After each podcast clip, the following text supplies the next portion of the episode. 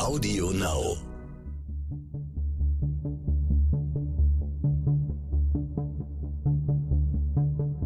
Wie überführt man einen Mörder? Warum werden Menschen zu Tätern? Und welche Abgründe können in jedem von uns stecken? Im Sterncrime-Podcast Spurensuche erzählen Ermittler und Spezialisten über ihre spannendsten Fälle und die Herausforderungen ihres Berufes. Heute geht es um ein Phänomen, von dem man kaum glauben kann, wie häufig es tatsächlich auftritt. Es geht um Falschgeständnisse. Es geht um Menschen, die sich bei der Polizei stellen, obwohl sie mit der Tat gar nichts zu tun haben. Und es geht um Menschen, die ins Gefängnis gehen, weil sie etwas gestanden haben, was so gar nicht geschehen ist. Diese Folge ist die editierte Version eines Livestreams, den wir im Rahmen des Hugendubel Festivals aufgezeichnet haben. Ich bin Bernd Volland von Stern Crime und spreche mit der Kriminalpsychologin Claudia Brockmann vom LKA Hamburg.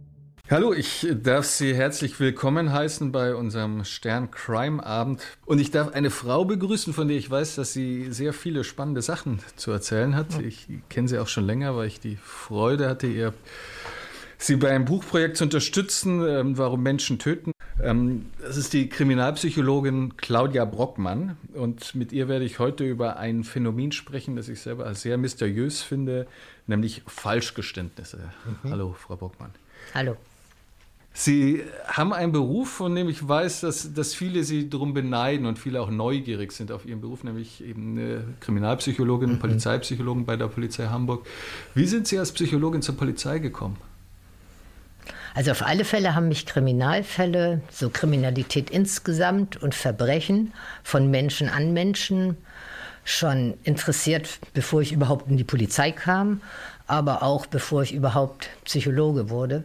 Und es war immer diese Frage des, warum machen Menschen sowas? Warum ist Kennedy ermordet worden oder warum hat man Kennedy ermordet? Warum ist Hitler an die Macht gekommen? Warum hat man das zugelassen?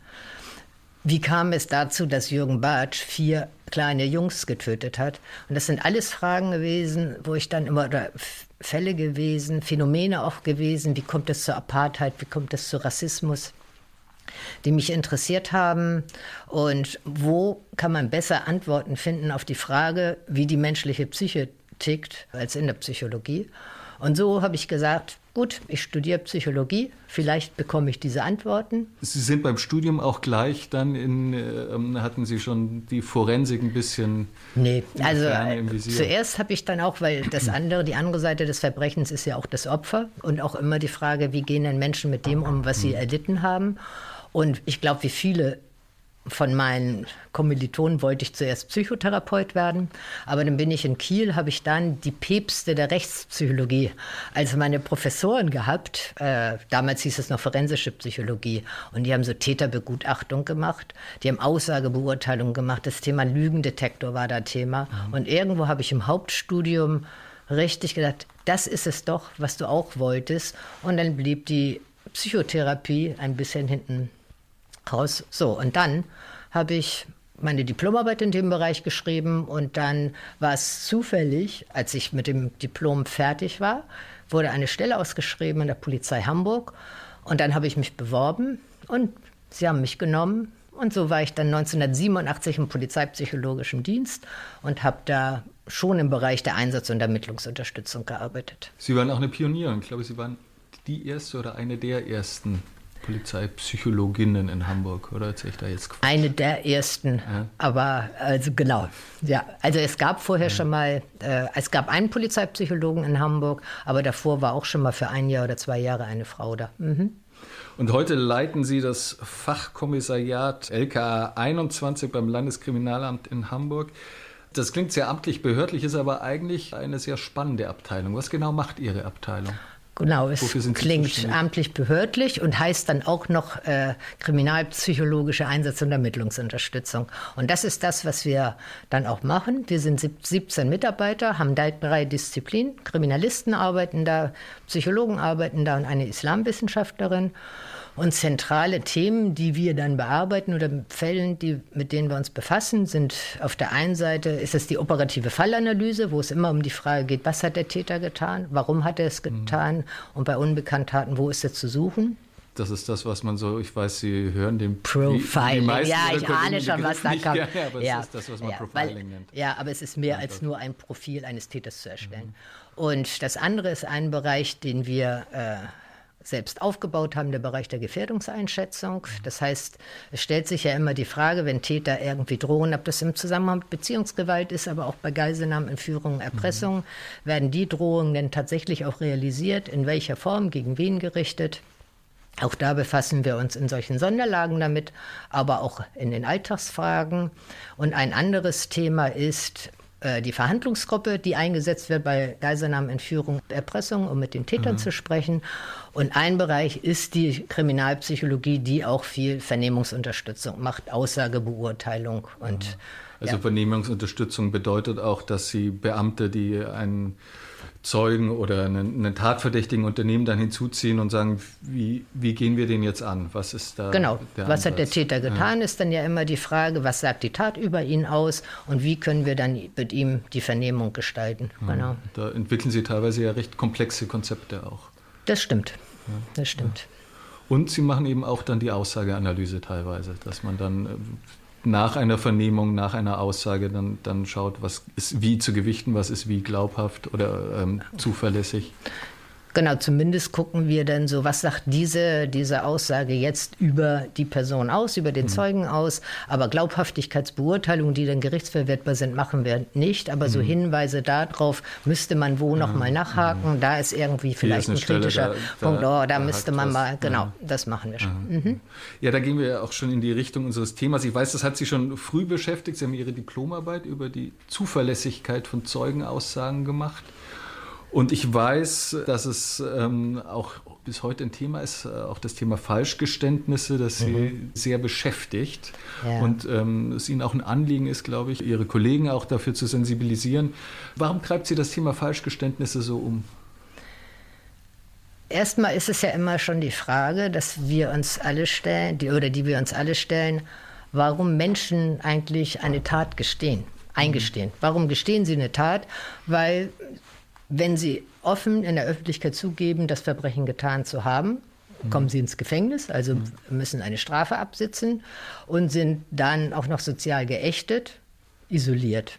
Und da stellt sich jetzt die Frage, was bringt die eigentlich dazu, so ein Geständnis zu machen? Weil man sich das ja gar nicht vorstellen kann. Der ist doch schön blöd, würde man doch mhm. sagen. Der würde doch sonst vielleicht einer Strafe entgehen. Mhm. Und da weiß man natürlich, dass es ganz viele Gründe gibt. Und dann sind es die Beweismittel, mhm. die so überwertig sind, dass er sowieso mhm. da nicht rauskommt, dass es auch ohne sein Geständnis bewiesen würde? Oder ist es Reue? Sind das mhm. Schuldgefühle? Oder möchte er vielleicht äh, weniger Strafe damit ja. erreichen? So, und das sind dann so Motivatoren, die dann dazu führen, Aha. dass jemand dann entsprechend auch gesteht. Und jetzt dieses Thema, es gesteht einer eine Tat und dann widerruft er sie und sagt, ich habe diese Tat gar nicht begangen. Mhm. Ich denke, da denken wir alle, das gibt es doch gar nicht. Das ja. macht ja nun wirklich ja, ja, die, entsprechend die, kein die, Mensch. Große Frage. Genau. Und da wir das faktisch hier haben, müssen wir auch entsprechend bei jeder Vernehmung eines Beschuldigten, mhm. wo es ein Geständnis gibt, müssen wir mhm. auch mit in Erwägung ziehen, dass es ein Falschgeständnis sein kann. Vor allen Dingen, wenn wir keine weiteren Beweismittel haben, die mhm. dann die Täterschaft belegen oder auch widerlegen können. Mhm. Denn was fatal das heißt, ist. Es ist einfach äh, das Risiko, auch um, um, um dass es dabei geht, ist, dass man sich auf ein Geständnis, was ja eigentlich ein sehr erstmal ein sehr gewichtiges Beweismittel zu sein scheint, äh, dass man sich darauf verlässt, aber dass es gar nicht so zuverlässig ist, wie Zumindest ist Dass es nicht zuverlässig ist, und das hat natürlich auch fatale Folgen, mhm. wenn demjenigen Glauben geschenkt wird, dass das Geständnis richtig ist, mhm. obwohl es falsch ist, hat man den falschen Täter verurteilt vielleicht später nachher auch noch den falschen Täter. Das heißt, er wird Opfer eines Justizirrtums und das andere ist, der wahre Täter läuft frei herum und begeht auch weitere Taten. Und vor mhm. dem Hintergrund ist das Thema, dass es bei uns auch in den Fokus genommen wird. Es kann sich auch um ein Falschgeständnis handeln, auch wenn man selbst erstmal ja, es als, als Erfolg sieht, dass die Person gestanden hat. Mhm. Und deswegen ist das so ein Anliegen, was wir haben. Es gibt Studien, also die stammen vor allem aus den USA, die sagen, das war eine Befragung von Polizisten und äh, die kamen dann zum Ergebnis, dass 5% aller Geständnisse falsch sind. Also wirklich 5% aller Leute, die sagen, ich war es, waren es gar nicht. Oder eine andere Studie, die ich auch sehr eindrucksvoll fand, war vom Innocence Project. Mehr als ein Viertel aller Leute, die verurteilt sind und dann nachträglich über einen DNA-Beweis als unschuldig wieder freigesprochen werden, weil äh, per DNA-Beweis nachgewiesen werden konnte, sie waren es nicht. Und von ja. diesen Menschen ähm, sind mehr als ein Viertel, ich glaube, es waren 29 Prozent in dieser, in dieser Studie, haben ein Geständnis abgegeben, obwohl sie es de facto nicht waren, obwohl die DNA einen anderen als Täter überführt. Wie sieht die Lage in Deutschland aus? Kann man da also was sagen dazu? Zum einen haben sie ein Geständnis abgelegt, aber es später auch widerrufen. Aber diesem Widerruf hat man nicht geglaubt, weil man gesagt hat, äh, das ist unwahrscheinlich, dass jemand mhm. überhaupt ein Falschgeständnis macht, weil, und es ist typisch für Täter, dass mhm. sie das Geständnis auch widerrufen. Und äh, ein Zahlenwerk in Deutschland haben wir so nicht, mhm. weil das die Forschung da noch nicht so weit ist. Das andere ist ja auch immer ein Problem vor dem Hintergrund. Man muss ja dann den Beweis erbringen, ob das nun ein Falschgeständnis ist oder ein wahres Geständnis ist. Das, wie das ja dann in den USA war, hat man das ja nur festgestellt über ein externes Kriterium, nämlich das DNA äh, mhm. untersucht mhm. wurde. Wenn jetzt aber jemand äh, sagt, ich gestehe und widerruft und wir mhm. kein Außenkriterium haben, können wir ja gar nicht mhm. feststellen, ist das nun Falschgeständnis oder nicht. Mhm. Von daher denke ich, ist das nur die Spitze des Eisberges und es wird wahrscheinlich mehr Falschgeständnisse geben als das, was dann zahlenmäßig sich ausdrückt, weil immer wieder ein Beweis über ein externes Kriterium gegeben hat. Was gibt es für unterschiedliche Motive, wenn Sie das einmal so, wir werden ja nachher im Gespräch auch ein bisschen mehr in die Tiefe gehen, was, was gibt es für unterschiedliche Motive für Falschgeständnisse?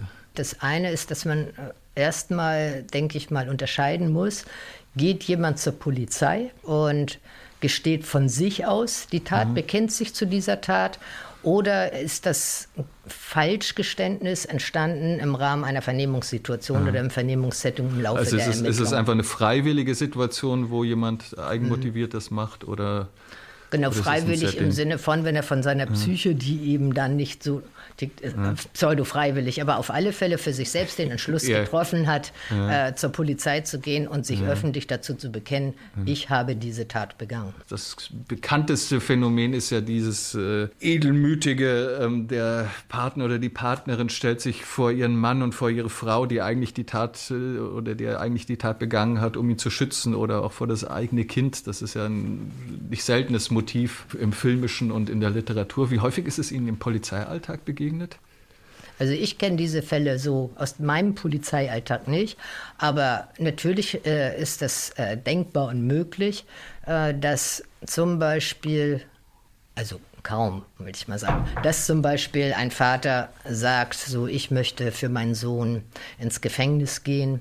Er hat sein Leben noch vor sich, ich habe das nicht mehr so und vor mhm. dem Hintergrund sich zur Tat bekennt. Ob das nun ein hehres Ziel ist, es kann ihn auch dazu treiben aus Schuldgefühlen, weil er sich vielleicht verantwortlich dafür fühlt, dass sein mhm. Sohn oder seine Tochter, je nachdem, diese Tat entsprechend begangen hat. Also das könnte unterschiedliche Beweggründe mhm. haben. Ob das immer das hehre Ziel ist, weiß ich nicht. Es kann können auch sein, dass es der Freund der Freundin sagt, ich werde jetzt gestehen für dich vor dem Hintergrund, dass er sie damit immer in seiner Schuld hat und sie ewig an sie bindet, sich bindet. Also es ist verbindlich als jedes Ehegelübde. genau, das ist eigentlich eine Fessel, die er dann anlegt. Und ob das jetzt ein hehres Motiv ist, darüber können wir dann streiten.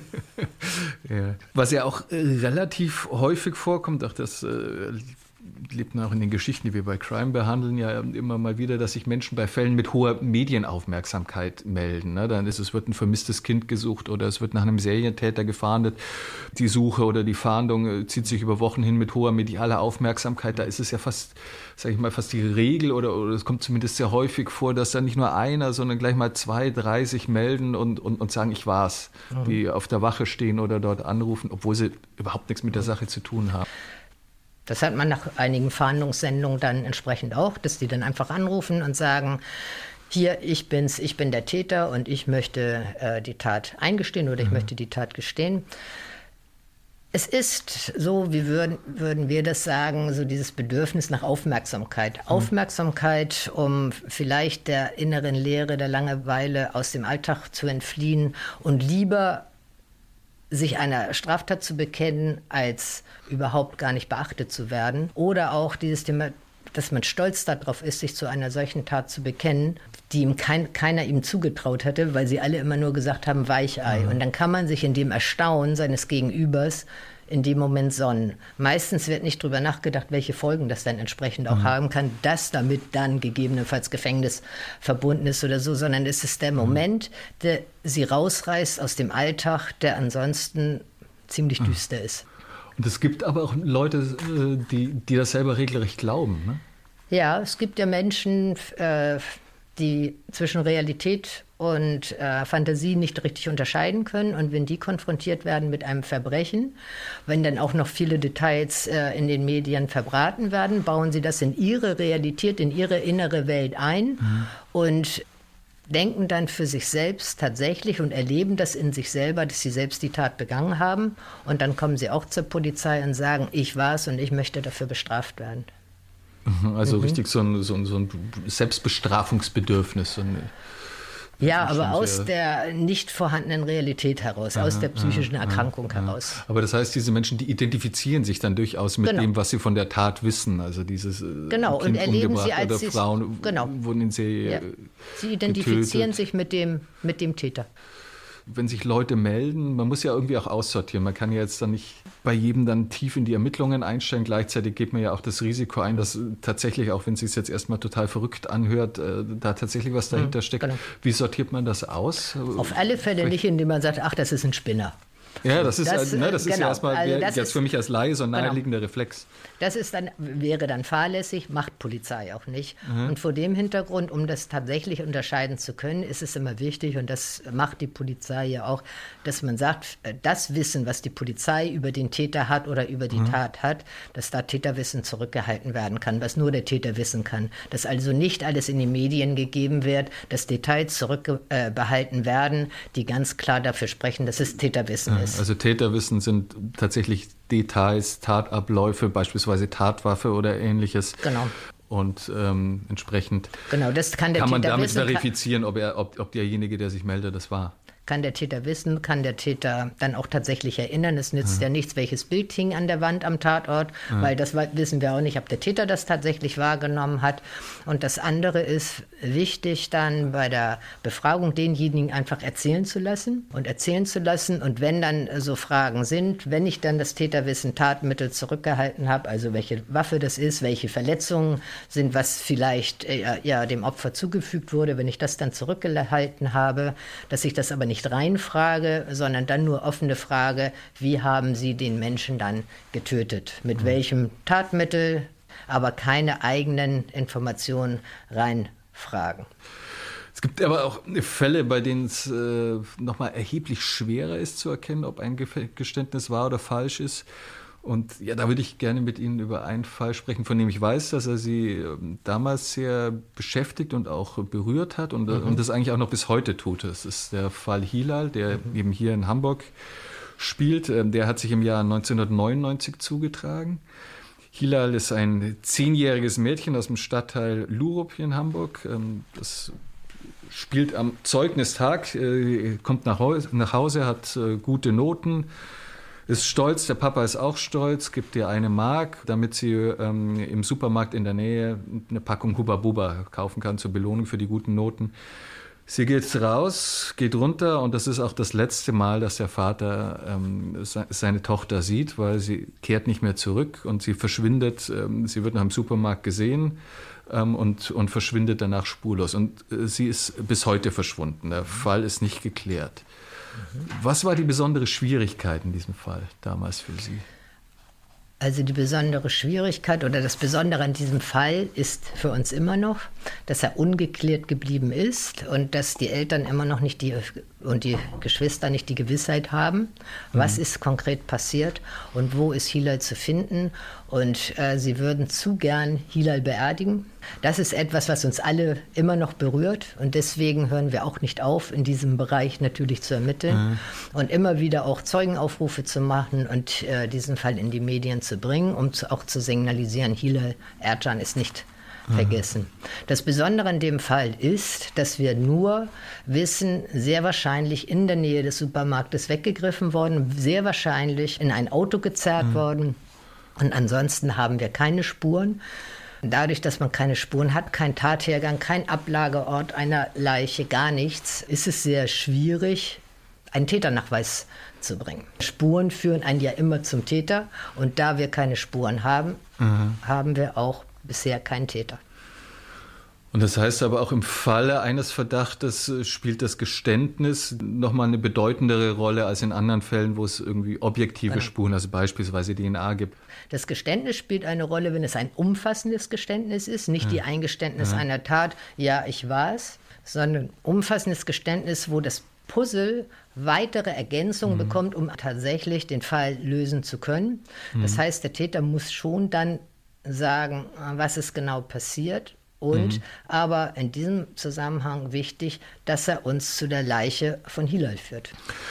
Und im Jahr 2005, also sechs Jahre nach dem Verschwinden, haben Sie tatsächlich einen Geständigen. Ähm, das ist ein Mann aus der forensischen Psychiatrie der damals schon, ein Jahr nachdem Hilal verschwunden war, ins Visier der Ermittlungen geraten war. Der hatte damals ein anderes Mädchen auch ins, ins Auto gelockt, mhm. ähm, ist mit dem, glaube ich, in den Wald war es, glaube ich, in den Wald gefahren, hat das Kind missbraucht und ist dann mit dem Kind wieder zurück in die Stadt mhm. gefahren und, und hat es bei der Polizei abgesetzt, äh, ihm gesagt, nee, du erzählst aber nicht, was mhm. war, ist ihm eingeimpft, das kam aber trotzdem dann mhm. raus. Er wurde dann auch festgenommen, dieser Tat auch überführt und, und verurteilt und kam eben in die forensische Psychiatrie und der kam aufgrund dieser Vorgehensweise, das Kind auch ins Auto gelockt, ähm, kam er auch unter anderem deshalb auch ins Visier und hatte aber damals ja ein Alibi. Genau.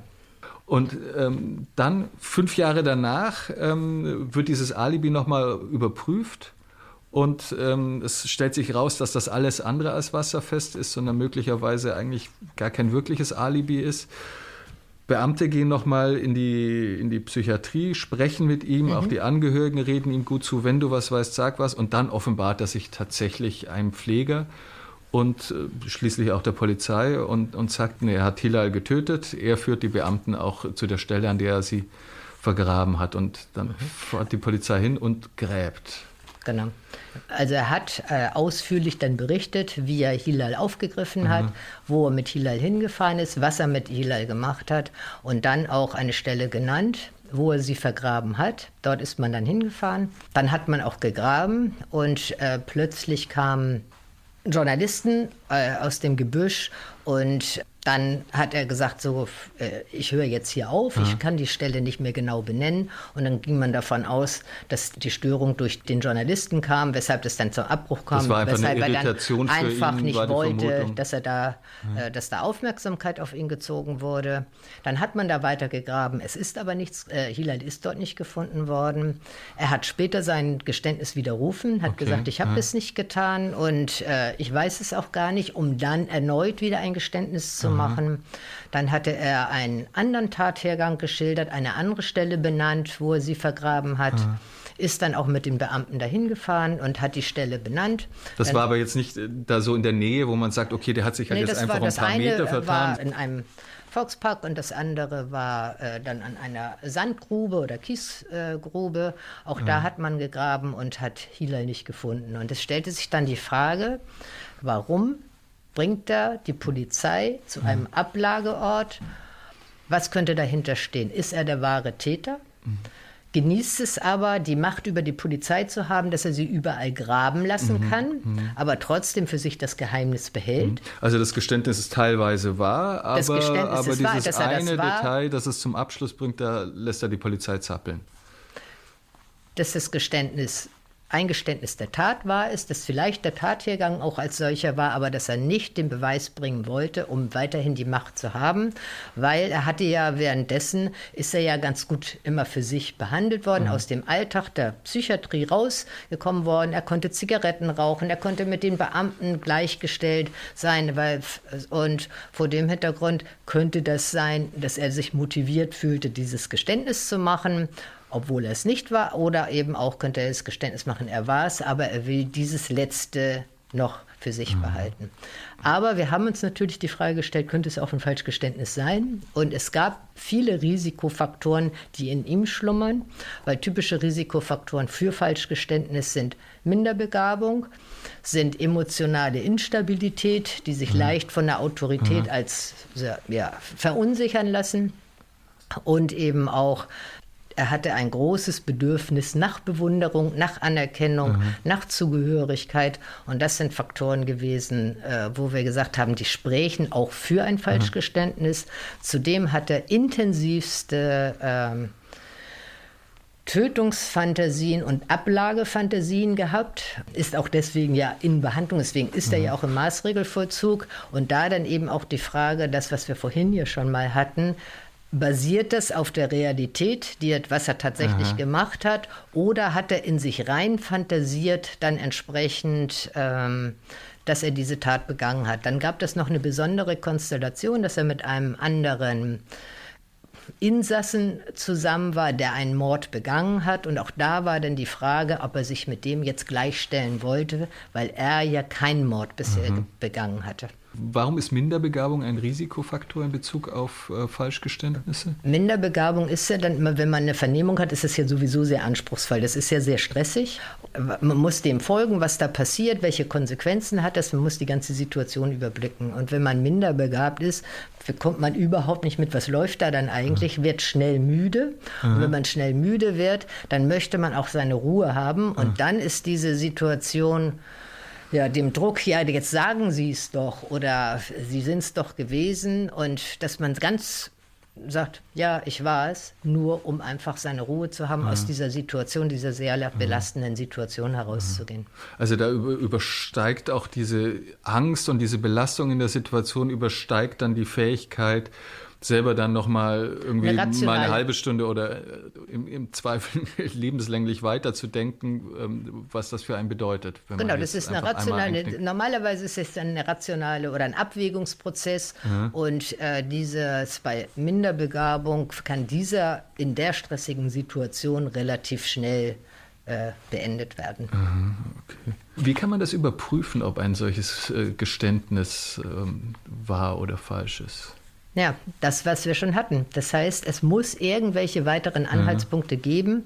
Ähm, es klingt jetzt blöd, dann muss derjenige beweisen, dass er das auch tatsächlich gemacht hat. Aber ein Eingeständnis einer Tat oder ein, auch ein, eine Schilderung eines ganz glaubhaft erscheinenden, eine ganz glaubhaft erscheinende Schilderung bedarf immer des zusätzlichen mhm. Beweises um dann zu sagen, es ist tatsächlich dieser Täter. Wenn Sie jetzt so ein, so ein Vernehmungsprotokoll analysieren, gibt es da Punkte, an denen man sich orientieren kann? Wie, wie klopft man das ab, wie zuverlässig das ist, was derjenige sagt? Klar, man verifiziert es mit dem Beweismittel, die es im Fall Hilal ja eh gar nicht gibt. Mhm. Aber äh, kann man auch aufgrund des Aussageverhaltens da was schließen? Also eine Basis ist immer, um die Zuverlässigkeit von Aussagen dann auch äh, zu betrachten, ist, dass man die Aussageentstehung mhm. äh, betrachtet und die Aussageentwicklung. Ist es spontan gekommen oder ist es im Rahmen einer Befragung gekommen, wo das vielleicht Sachen induziert wurden mhm. äh, von den Vernehmungsbeamten und äh, welche, in welcher Lebenssituation ist dieser jetzt gerade? Weil jetzt war ja auch da die Frage, warum jetzt? Warum mhm. gesteht er jetzt?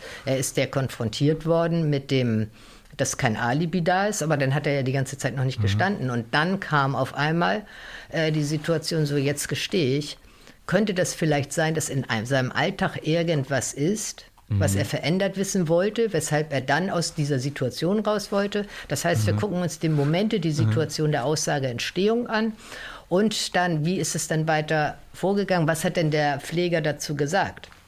Hat er gesagt, ja, endlich hast du es gestanden. Mensch, du bist mein Held, so ungefähr. Ja, und, ja. und dann, dass er sich dann vielleicht da positiv gefühlt hat. Also wir gucken immer auch, wie die Interaktion war mhm. und welche Folgen dieses Geständnis dann hatte, welche positiven Folgen, aber welche negativen Folgen das dann auch hatte. Und das Gleiche gucken wir dann äh, bei der Entwicklungsgeschichte mit dem Widerruf an. Warum gerade zu diesem Zeitpunkt der Widerruf eines Geständnisses und warum dann wieder dieses Geständnis und welche Aspekte mhm. sind mhm. da dann zu beachten. Und das andere ist also natürlich. Also wie das wirklich in seiner Lebenssituation genau. dann motiviert sein genau. könnte. Und das andere ist natürlich die faktische Machbarkeit. Also mhm. so, ist das eigentlich realistisch, eine Schilderung zu machen mit einem zehnjährigen Mädchen? Kann man das eigentlich da und da so mhm. hintragen mit mhm. dem, so also die ganzen physikalischen Möglichkeiten, überhaupt das auch mhm. nachzurekonstruieren am faktischen, was er dann mhm. behauptet hat.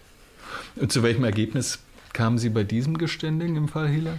Dadurch, dass wir keine Beweise mhm. haben, kann es beides sein. Es kann ein Geständnis sein, es kann aber auch ein Falschgeständnis sein. Und vor dem Hintergrund können wir unterschiedlicher Meinung sein. Die einen sagen, mhm. ich bin voll überzeugt davon, dass ist, der das ist. Das ist dem auch zuzutrauen, weil er hat ja auch die andere Tat begangen, mhm. aber das sind einfach keine Belege. Und andere sagen wiederum, ich glaube ganz gewiss nicht, dass er das war. Ich kann es nicht sagen. Also es kann beides sein, aber für die Ermittlung heißt es dann, er kann der Täter gewesen sein, aber es kann auch ein anderer Tatverdächtiger, den wir auch haben, wo es auch mhm. keine Beweise gibt. Und das andere, es kann auch der unbekannte Dritte sein. Und deswegen machen wir immer weiter, um immer weiter zu suchen. Und auch jeder neue Täter, der jetzt festgenommen wird, wird überprüft, ob er nicht Hilal mhm. ermordet haben könnte. Das ist ja auch ein Risiko, was, was Sie eingangs ja schon andeuteten, mhm. glaube ich, bei, bei Falschgeständnissen, dass man einfach dann auch auf, als, als Polizei auch auf Gleise gesetzt wird, die komplett in die falsche Richtung führen und, und man die anderen Perspektiven dann aus dem Auge lässt. Nur also man, man wird nicht auf Gleise gesetzt, sondern die Polizei setzt sich dann auf Gleise, ja.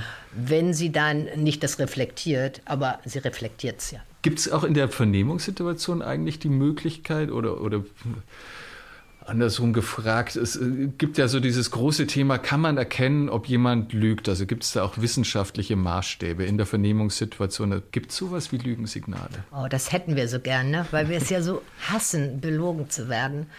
Aber es gibt keine eindeutigen Lügensignale. Ich kann natürlich sagen, ja, dann wurde er rot, dann hat er geschwitzt, aber das ist nicht eindeutig. Es kann genauso sein, dass die Vernehmungssituation ihn so unter Druck setzt und er mhm. Angst hat, für den Täter gehalten zu werden, dass er ins Schwitzen kommt und errötet, mhm. wenn er dann gefragt wird, hat aber nichts damit zu tun, dass er dann entsprechend lügt. Oder manchmal wird ja auch, dann gibt es so Vorstellungen, naja, klassisch der Täter. Als ich mit ihm auf die Tat zu sprechen kam, hat er runtergeguckt, ganz beschämt runtergeguckt. Dann hat er so rumgezappelt. Mhm. Das sind alles natürlich irgendwelche äh, Reaktionen, aber die sind einfach nur Stressreaktionen. Aber sie sind nicht eindeutig dafür da zu sagen, der lügt. Würden Sie sich für einen vermehrten Einsatz von Polygraphentests aussprechen? Das wäre jetzt ein Fachvortrag. Ähm, mhm. Aber äh, der Polygraph an sich entdeckt ja keine Lügen, sondern es mhm. ist einfach, heißt der Polygraph heißt Vielschreiber und ich kann auch da nur Stressreaktionen messen. Die Kunst ist dann zu sagen, diese Stressreaktionen sind tatsächlich deuten darauf hin oder weisen darauf hin, dass das ein der wahre Täter ist. Und deswegen unterscheidet man zwischen einem Kontrollfragentest und einem Tatwissentest. Und wenn ich dann zum Beispiel zehn Tatwissensfragen hm. demjenigen stelle und er leugnet das immer oder eine Alternative, war es ein Messer, war es ein Halstuch, womit haben sie sie getötet? Und er sagt immer das Falsche. Aber man geht davon aus, dass wenn die Alternative kommt oder sie hat, dann zeigt er eine wieder, einen Wiedererkennungswert. Und wenn ich das bei zehn Details habe, sage ich zehnmal ist er genau an dieser Stelle, wo das tatsächlich das tatsächliche Täterwissen ist, Aha. ist er erregt. Dann kann man sagen, das deutet darauf hin, okay. als Beurteiler, okay. das deutet darauf Aha. hin, dass er Täterwissen hat. Was jetzt aber wieder wichtig ist, dass dieses Täterwissen weder in der Zeitung stand, noch dass er das über Akteneinsicht als Beschuldigter Aha. dann schon bekommen hat hat. Und wenn das so ist, es kann aber auch sein, Aha. dass ihm jemand diese Tat erzählt hat. Aha. Also vor dem Hintergrund ist immer die Schlussfolgerung, Aha. es könnte sein. Mhm. Aber deswegen ist der, der das wollte ich nur sagen. Der mhm. Lügendetektor nicht die Lösung, sondern derjenige, der mit den Ergebnissen mhm. des Vielschreibers entsprechend umgeht. Aha, okay, also da wird dann einfach abgefragt, war es äh, eine, eine Pistole, war es ein Gewehr, war es ein Messer und. und fünf verschiedene Möglichkeiten. Fünf genau. verschiedene ja. Möglichkeiten und, und bei allen sagt er, weiß ich nicht, denn ich habe nichts damit zu tun, aber wenn er bei der einen immer wieder bei denen, weil, das, so eine, wird weil das eine Wiedererkennung mh. des äh, Täterwissens ah, ist. Okay. Ah, das ist ah. der sogenannte Tatwissenstest, ah, okay. der ist auch okay. sehr zuverlässig. Ja. Und der Kontrollfragentest ist äh, sehr viele anfällig. Aber das würde ich jetzt hier auch nicht ausführen ja, ja, wollen. Aber ich würde nicht äh, vermehrt insgesamt für die Lösung. Jetzt müssen ganz viele Polygraphen okay. hin. Aber bei diesem Tatwissenstest, da werden dann äh, verschiedene Aspekte einfach der Tat. Also man weiß mehrere Details. Sie, sie lag so, sie wurde auf die und die äh, mit, mit dem und dem Gegenstand umgebracht und dann werden diverse Gegenstände. Reagiert er beim richtigen Gegenstand auffällig? Dann werden diverse Ablagepositionen durchgegangen, reagiert er auch wieder nur genau. an der Stelle auffällig, dann kann man sagen, genau. oh, oh, Und das da sollten was. dann so zehn, acht bis zehn Details sein. Wichtig ja. ist nur auch daraus zu finden oder vorher zu wissen, dass der Täter es tatsächlich selbst auch weiß. Mhm. Weil es ist ja auch eine Tat, der Täter selber ist ja auch unter Stress und wird mhm. nicht sich alles genauso gemerkt haben. Und das, was wir vorhin mhm. schon mal sagten, auch, weiß er denn noch genau, welche Farbe das ja, so war? Nein. Es ist nicht immer der, genau, der, es der, muss der gesichert sein. planvolle Serienkiller. Ja, aber auch der kann sich nicht alles merken. Das ist ja auch nicht für die Tat von Relevanz. Das heißt, es muss schon etwas sein, wo man selber, wenn man diesen Test erstellt, weiß, dass das der Täter auf alle Fälle gesehen hat mhm. und sich gemerkt hat. Es ist ja auch ein sensibles Thema für Ihre Kollegen, also für mhm. die Ermittlerkollegen, weil das ist dann teilweise ja auch ein enormer Erfolg für die Ermittler ist, auf den sie auch stolz sind, wenn sie jetzt einen Täter haben, der eigentlich erstmal alles ableugnet. Ähm, es gelingt ihnen aber auch dann durch Beziehungsarbeit auf manchmal raffinierten Weg, ihn dazu zu bewegen, dann doch ein Geständnis abzugeben. Wie stehen Sie selber zu diesem Ideal? Es gibt diesen Satz, das Geständnis ist die Königin unter den Beweisen. Wie stehen Sie zu dem Ideal? Und der Ermittler ist der König, der dieses Geständnis herausgelockt hat. genau. Dieses Ideal ist toll, wenn ein Ermittler ein umfassendes Geständnis von einem Menschen bekommt, wo tatsächlich das, was ich vorhin schon sagte, das Puzzle dann komplett gemacht ist. Das heißt, er mehr gebracht hat, als die Polizei schon weiß. Mhm. Und zwar tatrelevantes gebracht hat, was dann nachher auch gerichtsverwertbar ist und was zur Würdigung des Sachverhaltes oder der Tat hinzugezogen werden kann.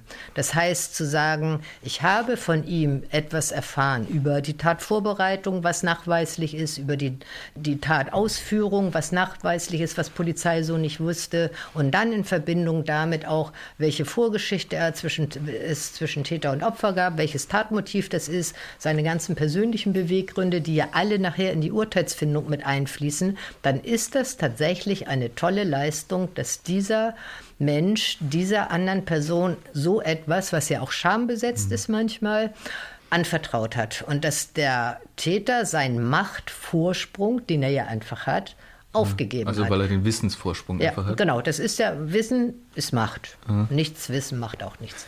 Aber jedenfalls, und das ist dann, und dann kann man noch sagen, so, das ist wirklich ein gutes Miteinander gewesen, dass dieser Täter sich dem Vernehmungsbeamten anvertraut hat. Vielleicht ist es auch nur gewesen, um dann Strafmilderung, weil er für sich selber gedacht hat, Strafmilderung, aber dann ist es schon eine Leistung, die er vollbrachte, wo er dann stolz ist wenn man, sagt, das äh, Geständnis im Fall Hila war ein Falschgeständnis, wo natürlich auch ein psychisches Störungsbild dahinter steckt. Aber wir sprechen ja auch über Fälle, wo Menschen, die psychisch gesund sind, psychisch unauffällig sind, dann ja auch Geständnisse abgeben. Und also auch in der Vernehmungssituation, also wo, wo sie selber ja erstmal auch mit der Haltung reingehen, nein, ich möchte natürlich, ich habe damit nichts zu tun, ich möchte auch nicht dafür verurteilt werden, ich möchte dafür nicht ins Gefängnis gehen und trotzdem gestehen sie. Gestehen dann Abläufe, obwohl sie es gar nicht mitbekommen haben. Man weiß doch eigentlich, was man getan hat. Also wie kann es dazu kommen? Naja, es, äh, manchmal gesteht man etwas ein, weil man einfach seine Ruhe haben will. Das kennen wir ja vielleicht auch. Sie vielleicht ja, wenn Ihre Frau dann immer sagt, wie findest du denn dieses Kleid rein nach Loriot? Das ist doch schön, ne? Und ja, irgendwann, ein, ein Verhalten, das ja, ja, es ist schön. Und eigentlich, ähm, oder du meinst doch auch, dass die Nachbarin so eine ist. Ja, so. Und man will einfach seine Ruhe haben, bedenkt überhaupt nicht, dass sie anschließend zu der Freundin geht. Bernd findet aber auch das. So. Und vor dem Hintergrund, dass man einfach, es gibt einfach Situationen, wo man zwar weiß, die eigene Meinung auch weiß, aber einfach etwas sagt, weil einem das so irrelevant erscheint in dem Moment.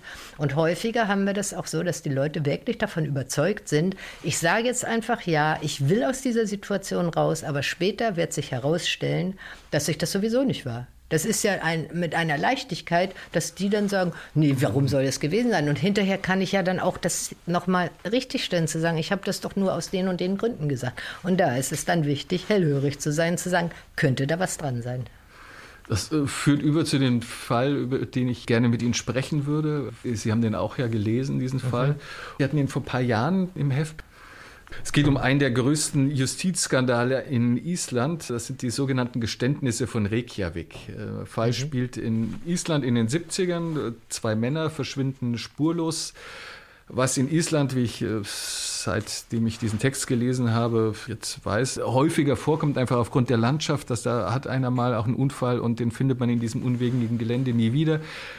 Diese zwei Männer, aber da ging die Polizei erstmal davon aus, dass es sich durchaus um eine Straftat handeln mhm. könnte. Und es kursierten Gerüchte, dass ein junger Isländer namens Seva etwas damit zu tun haben könnte. Das führte aber eigentlich erstmal mhm. zu nichts. Die beiden Männer blieben verschwunden ähm, und dann wird äh, Seva, dieser Seva gerät dann eines Tages wegen so einem kleinen Betrugsdelikt und der Verdacht wird befragt und auch seine Freundin wird vernommen. Spricht da ein bisschen drüber und auf einmal legen ihr die Beamten ein Foto auf den Tisch und sie sieht da einen, einen jungen Mann und das ist eben einer der beiden Verschwundenen. Und sie erkennt diesen Mann und sagt, ja, den, der, den habe ich mal auf einer Party kennengelernt, habe ich auf einer Party gesehen und diese Party war kurz tatsächlich vor seinem Verschwinden. Sie wird mhm. weiter befragt. Ähm, sie erinnert sich auch, dass sie kurz nach diesem Zusammentreffen, dass sie da einen Traum hatte, der sich ihr sehr eingeprägt hat, weil es ein sehr emotionaler Albtraum war für sie, obwohl der, das, was sie inhaltlich geträumt hat, es gar nicht so dramatisch klingt. Nämlich sie hat geträumt, dass ihr Freund vor dem Fenster steht und sich mit anderen Freunden äh, unterhält und da irgendwas flüstert. Und mhm. Die Polizisten werden hellhörig, befragen sie, sagen mal, dieser Traum, kann das sein, dass das überhaupt kein Traum war, dass da wirklich was passiert ist, dass du wirklich was mitbekommen hast? Vielleicht war das ein Trauma, du hast es weggepackt, das ist verarbeitet, psychische Abwehrreaktion in diesem Traum. Und sie fragen nach, die Vernehmungen ziehen sich relativ lange hin und dann sagt sie schließlich, weil sie auch eine kleine Tochter, die sie wiedersehen will und sagt dann schließlich, ja, das stimmt, ich, ich erinnere mich ja, mein Freund und ein paar Kumpels von ihm, die haben da eine Leiche gehabt und die haben sie eingewickelt und weggetragen. Jetzt erinnere ich mich wieder. Sie unterschreibt es eben auch in dem Glauben, das stimmt nicht, aber ich habe jetzt endlich meine Ruhe und das fliegt sowieso auf. Mhm. Überraschenderweise aber ein ähm, paar Tage danach unterschreibt tatsächlich auch Seva, ihr Freund, das Geständnis, äh, gesteht, die Tat begangen zu haben, belastet wiederum drei Freunde, mit denen er gemeinsam diesen Mord begangen haben will. Auch die drei gestehen. Mhm. Sie haben mittlerweile also eine Aussage und vier Geständnisse in Bezug auf diese Tat, ähm, befragen dann ähm, die ganze Runde nochmal nach dem zweiten Verschwundenen. Auch da wieder ja das Trauma, haben auch da fünf Geständnisse. Es wird noch ein Mann dann genannt. Es hätte einen Isländer gegeben, der ausländisch ausschaut, der war auch daran beteiligt. und wird ein deutscher ehemaliger BKA-Ermittler wird eingeflogen. Man stöbert tatsächlich auch mhm. noch diesen ausländisch aussehenden Mann auf. Das ist ein Lehrer, der sehr wohlwollend der Polizei begegnet und unbedingt auch helfen will dabei, diesen Fall zu lösen. Das ist so eine kleinkriminellen Gang, hatte denen dann auch mal geholfen, Mariana zu transportieren in seinem Auto. Ja, hast du nicht vielleicht die Leiche transportiert? Und schließlich unterschreibt doch er das Geständnis, er hat die Leiche transportiert. Mhm. Insgesamt 60 Mal, glaube ich, fährt die Polizei mit diesen Geständigen ähm, durch die Prärie und versucht, sie versuchen ihn zu dem Ablageort zu finden und man findet nie die Leiche. Die sitzen mhm. Jahre im Gefängnis. Dann nimmt sich ein isländischer Kriminalpsychologe, der sehr renommiert ist, in England arbeitet, nimmt sich dieses Falls an und kommt zu dem Ergebnis, ne, das sind allesamt Falschgeständnisse. Mhm. Es wird neu aufgerollt und es zieht sich auch das nochmal über Jahre hin und im vergangenen Jahr kam es zu dem Ergebnis, ja, tatsächlich, man hat die Falschen verurteilt, aber in einem Fall, in dem es sechs verschiedene Geständnisse gegeben hat. Mhm. Wie, wie kann es zu sowas kommen? Ja, das, was der Psychologe ja dann auch rausgefunden hat, der hat ja sich die Aussageentstehung und die Aussageentwicklung angeguckt und hat gesagt, es gibt so viele verschiedene Verhaltensweisen, die die Polizeibeamten äh, gezeigt haben, die dazu geführt haben, dass die Menschen tatsächlich Taten eingestanden haben, die sie nicht begangen haben. Und das eine ist, das, was Sie auch gesagt hatten, dieses wiederholte Befragen zum immer gleichen Sachverhalt. Und das, was ich ja dann auch entsprechend gelesen hatte, immer wieder die Aufforderung, dann wieder ins Gefängnis, in die Zelle zurückgebracht. So denken Sie noch mal drüber nach, ob Sie uns die Wahrheit sagen. Dann wieder rausgeholt, sagt man wieder nichts, ist man wieder widerständig. Und irgendwann hat man einfach keine Kraft mehr zu sagen Nein, weil es bringt ja nichts. Es wiederholt sich immer wieder. Dann waren die Instruktionen so, dieses, äh, dieses Thema, Sie kommen sofort raus, sobald Sie die Tat gestanden haben. Kommen Sie aus dieser Situation raus, aus der Zelle erstmal raus. Und wir können Sie so lange festhalten, bis Sie endlich gestanden haben. Und das ist ja dann die Assoziation, aha, ich komme raus, also das, was nachher im Kopf ist, ich komme raus, wenn ich ein Geständnis abgelegt habe. Und dann wieder dieses im Kopf und dann stellt sich bestimmt raus, dass ich es dann noch nicht war. Dann habe ich auch die Möglichkeit, das wieder nachzuweisen. Und das andere ist, sie bleiben so lange hier gefangen, bis sie etwas sagen. Also immer dieser Druck, diese Drohung. Und was ja das Tragische da auch war, dass die Frau, die diesen Traum hatte mhm. und eigentlich gesagt hat, ich wusste nicht, ob das, wahr, ob das wahr ist oder nicht, aber dann psychologisiert wurde, eine Autorität festgestellt hat, na ja, manchmal ist ein Traum ja auch ein verdrängtes mhm. Trauma. So, sie selber, und das kennen wir ja auch von manchen Träumen, sagen wir, ist der jetzt wahr gewesen oder mhm. nicht? hä, was ist denn jetzt los? Und dann kann man aber einen Realitätscheck machen mit, mhm. mit anderen, dann spricht man mit anderen darüber. Nur hier hatte sie ja gar keinen Bezugspartner mhm. mehr. Das ist auch ein Faktor, überhaupt isoliert zu sein, mit keinem mehr sprechen zu können, nur immer mit den Personen, die immer nur ein entsprechendes Geständnis haben wollen. Also das sind Verhaltensweisen, die immer dazu führen können. Natürlich, also die formen auf Dauer dann auch die eigene Wirklichkeit. Genau, die formen die, die eigene Wirklichkeit oder immer die eigenen Noten zu sagen, jetzt muss ich, egal, auch wenn ich weiß, dass ich das nicht war, ich muss es einfach sagen sagen, ich mhm. habe äh, keine Kraft. Und mhm. die wollte, die Mutter wollte unbedingt auch zu diesem Kind zurück. Und wenn dann mir andere sagen, naja, du hattest vielleicht auch ein Trauma und äh, das könnte sein, dass du ein Mord, mhm. äh, mhm. Zeuge eines Mordes wurdest, deswegen hast du das geglaubt, dass du es geträumt hast. Und wenn ihr dann gesagt hat, und übrigens, dein Freund hat auch gestanden, dass es mhm. diese Tat gab. Dann sind ja die Zweifel, wo ich dachte, hä, aber eigentlich dachte ich doch, das wäre ein Traum, oder? Und dann wird das Gedächtnis so verändert, dass man sich selber dann vorstellt, dass es dann entsprechend so war. Haben wir manchmal in unserem Kleinigkeiten auch, ich weiß doch, dass ich das Portemonnaie dahin gelegt habe und dann, dann ist es entsprechend nicht so gewesen, aber andere können uns einreden, dass etwas war und das ist die Fremdsuggestion. Mhm was tatsächlich faktisch nicht so war. Das Problem ist da, und das ist auch etwas, das, äh, wo wir insgesamt und auch äh, in, im Bereich der Therapie Verantwortung entsprechend haben, diese Fremdsuggestion verschmutzt das Gedächtnis und zwar auf immer wieder. Das gibt ja auch äh, dieses Phänomen der verdrängten Kindheitserinnerung was dann vielleicht durch Fremdsuggestion induziert wurde. Und die Menschen sind mhm. davon überzeugt, als Kind sexuell missbraucht worden zu sein, obwohl es da überhaupt keine Anhaltspunkte gibt. Aber sie werden es nicht los. Und sie kommen in diesen Opferstatus hinein. Mhm. Und das ist dann auch, und das haben ja die äh, aus diesem Verfahren auch alle geschildert, irgendwie zweifeln sie noch daran. Irgendwie haben sie immer noch das Gefühl, habe ich nicht vielleicht diesen ja, Mord entsprechend ja. doch begangen. Oder wenn äh, Beamte sagen, Mensch, gesteh doch, dann fühlst du dich besser. Mhm. Und wer will sich nicht besser fühlen? Mhm. So und hofft auf Erleichterung. Immer momentan aus dieser Situation herauszukommen. Mhm. Dann hatte auch einer, das was ich auch nachgelesen hatte, ich habe Ja gesagt. Das war's. Das war mein Geständnis. Das heißt, dann haben die Beamten auch dadurch, dass sie dann die anderen Zeugen hatten oder die anderen Beschuldigten hatten, die anderen Täter hatten, naja, wenn er Ja sagt, die sagen, er war das, ja, dann ist es doch ein Beleg für sich. Das, das sind Zirkelschlüsse, aber sie wurden dann eben entsprechend als Beweis gewürdigt.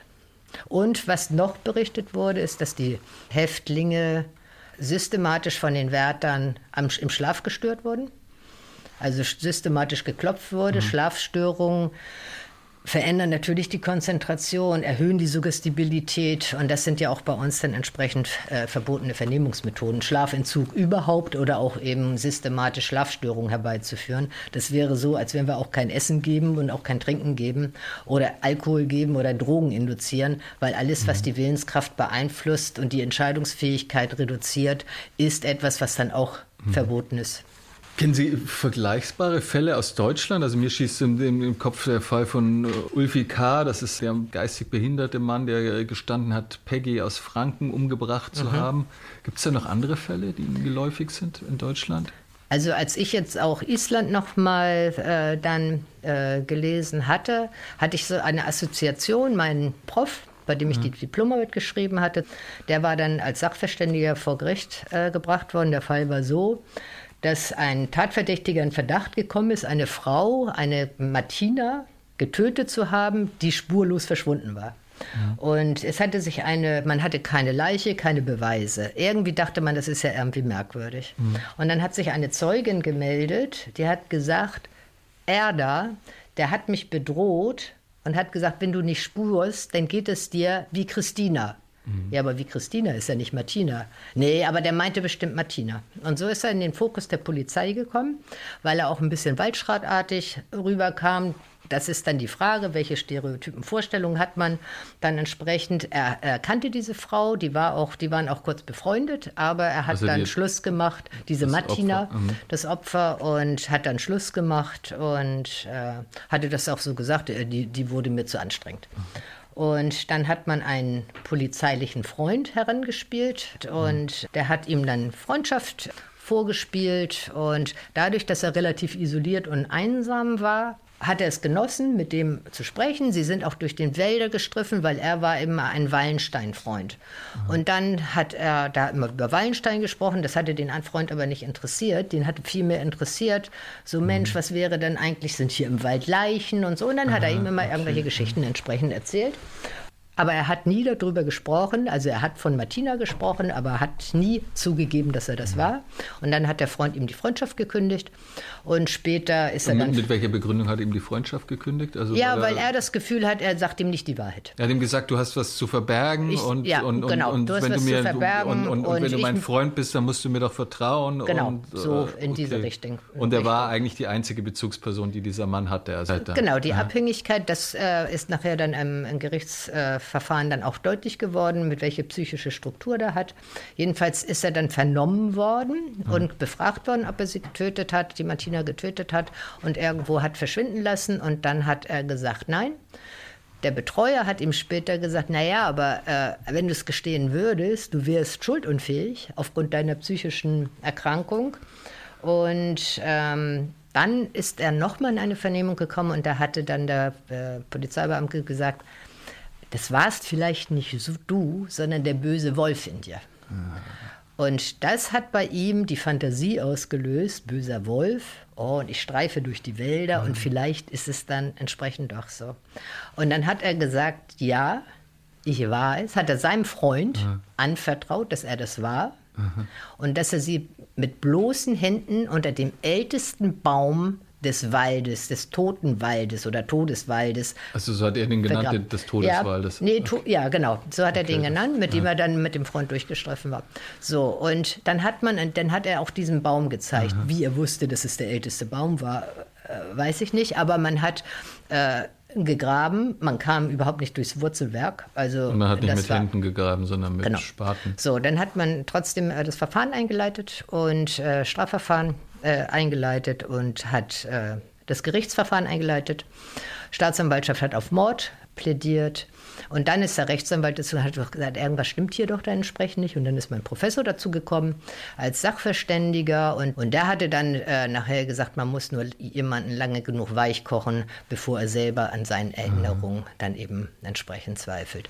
Und was für ihn war, er wollte diesen Freund nicht verlieren hatte eine ja, Einsamkeitsproblematik, wollte auf alle Fälle Beziehung mhm. haben und die ist bedient worden und vor dem Hintergrund ist dann das Geständnis mhm. zustande gekommen. Das ist eigentlich die entgegengesetzt oder was heißt entgegengesetzt, aber ein anderes Vorgehen als in Island. Da wurde ja dann Druck, äh, Druck gemacht und da ging es um Erlösung und, und, und hier ging es dann eher so um, um Versprechungen, die gemacht wurden. Naja gut, aber auch das ist ja mhm. äh, emotionaler Druck. Das ist emotionale. Ich entziehe es dir dann wieder. Genau, ich, genau, das ist ja, das Drohen mit Entzug. Und mhm. äh, das hat bei ihm entsprechend gewirkt. Wichtig ist in dem Zusammenhang selber auch, so wie es in Island ja auch war, vielleicht war ich das doch, dass dieses Misstrauen in die eigene Erinnerungsleistung, dass so etwas dann eben entsprechend passieren kann. Aha, Natürlich auch ganz perfide mit diesem Wolf oder dem Tier in dir. Ne? Da baut man ihm eine Brücke, du kannst genau. gestehen und, und, und er hat ja dann auch noch Legitimation es für sich aber auch nicht so schlimm zu finden. Und, genau. Das ist eine häufige äh, Strategie. Das gibt ja auch so eine sogenannte Read-Technik, die in den Staaten angewandt wird, dass man dann äh, dem Beschuldigten eine Brücke baut, indem man ihm schildert, wie es war und dass es vielleicht über ihn gekommen ist. Und dann gibt man seine Tatversion ah. und dann kann er dann sagen, ja genau, ich war es. Und dann kommt die umfassende Frage so, und wie war es dann? Und dann gibt er genau das wieder, was ihm vorher der Polizeibeamte suggeriert hat.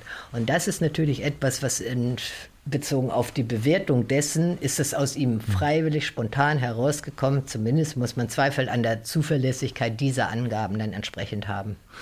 Wie, wie soll denn ein Vernehmender damit umgehen? Also Sie beraten ja auch Ihre Kollegen, Ihre vernehmenden Kollegen und gleichzeitig ist ja auch so ein gewisser Druck und, und oder auch die, die Fähigkeit, eine Beziehung aufzubauen, ja nötig. Man hat ja wirklich tatsächlich Täter, die es wirklich waren, die da sitzen und alles leugnen und, und sehr hartleibig sind, wo ja eben diese Finesse also im Fall Hila haben Sie ja auch versucht, dann eine, oder Ihre Kollegen dann versucht, eine Beziehung zu dem Täter aufzubauen. Ja. Wie kann man das machen? Und, und zugleich das Risiko umschiffen, ein Falschgeständnis zu erzeugen. Also gerade in Fällen, wo man, wo das Geständnis elementar wichtig ist, weil man keine objektiven Beweise hat. Man kann ja eine Beziehung aufbauen und tatsächlich eine Beziehung aufbauen. Wichtig ist, dass man dann keine Versprechungen macht und nicht suggeriert, ich bin sofort für dich verloren, wenn du jetzt nicht irgendwann was sagst. Das andere ist tatsächlich, das beste Mittel, um festzustellen, Falschgeständnis oder nicht, vor dem Hintergrund eine umfassende Dokumentation jeglicher Schritte der Polizei, die dann auch nachvollziehbar ist, dass man systematisch nachvollziehen kann, die Aussageentstehung. Mhm. Was hat die Polizei gesagt? Was hat die Polizei gemacht? Mit welcher Intention? Wie hat derjenige darauf reagiert, um festzustellen, gibt es da wirklich Suggestionspunkte, die ihn dazu gebracht haben, mhm. zu gestehen, obwohl er es nicht begangen hat? Und natürlich ist es auch eine Situation, mhm Beziehungsarbeit. Es gibt ja auch Täter, die haben die Tat tatsächlich begangen und sagen einfach, ich möchte nichts sagen und dann ist Beziehungsarbeit ja auch förderlich. Aber wichtig ist, dass es eben A ja keine verbotenen Vernehmungsmethoden sind und das andere ist, es gibt eine kriminalistische List, aber dass man entsprechend nachvollziehen kann. Also kriminalistische Liste, die erlaubte genau. Taktik, Psycho, genau. die erlaubten Psychotricks. Ja wir wollen die mal nicht Psychotricks so oder kriminalistische Tricks, würde ich sie denn eher nennen. Aber ja. Ganz herzlichen Dank nochmal, Frau Buchmann, ja. für das äh, sehr interessante Gespräch. Ja. Dankeschön. Tschüss.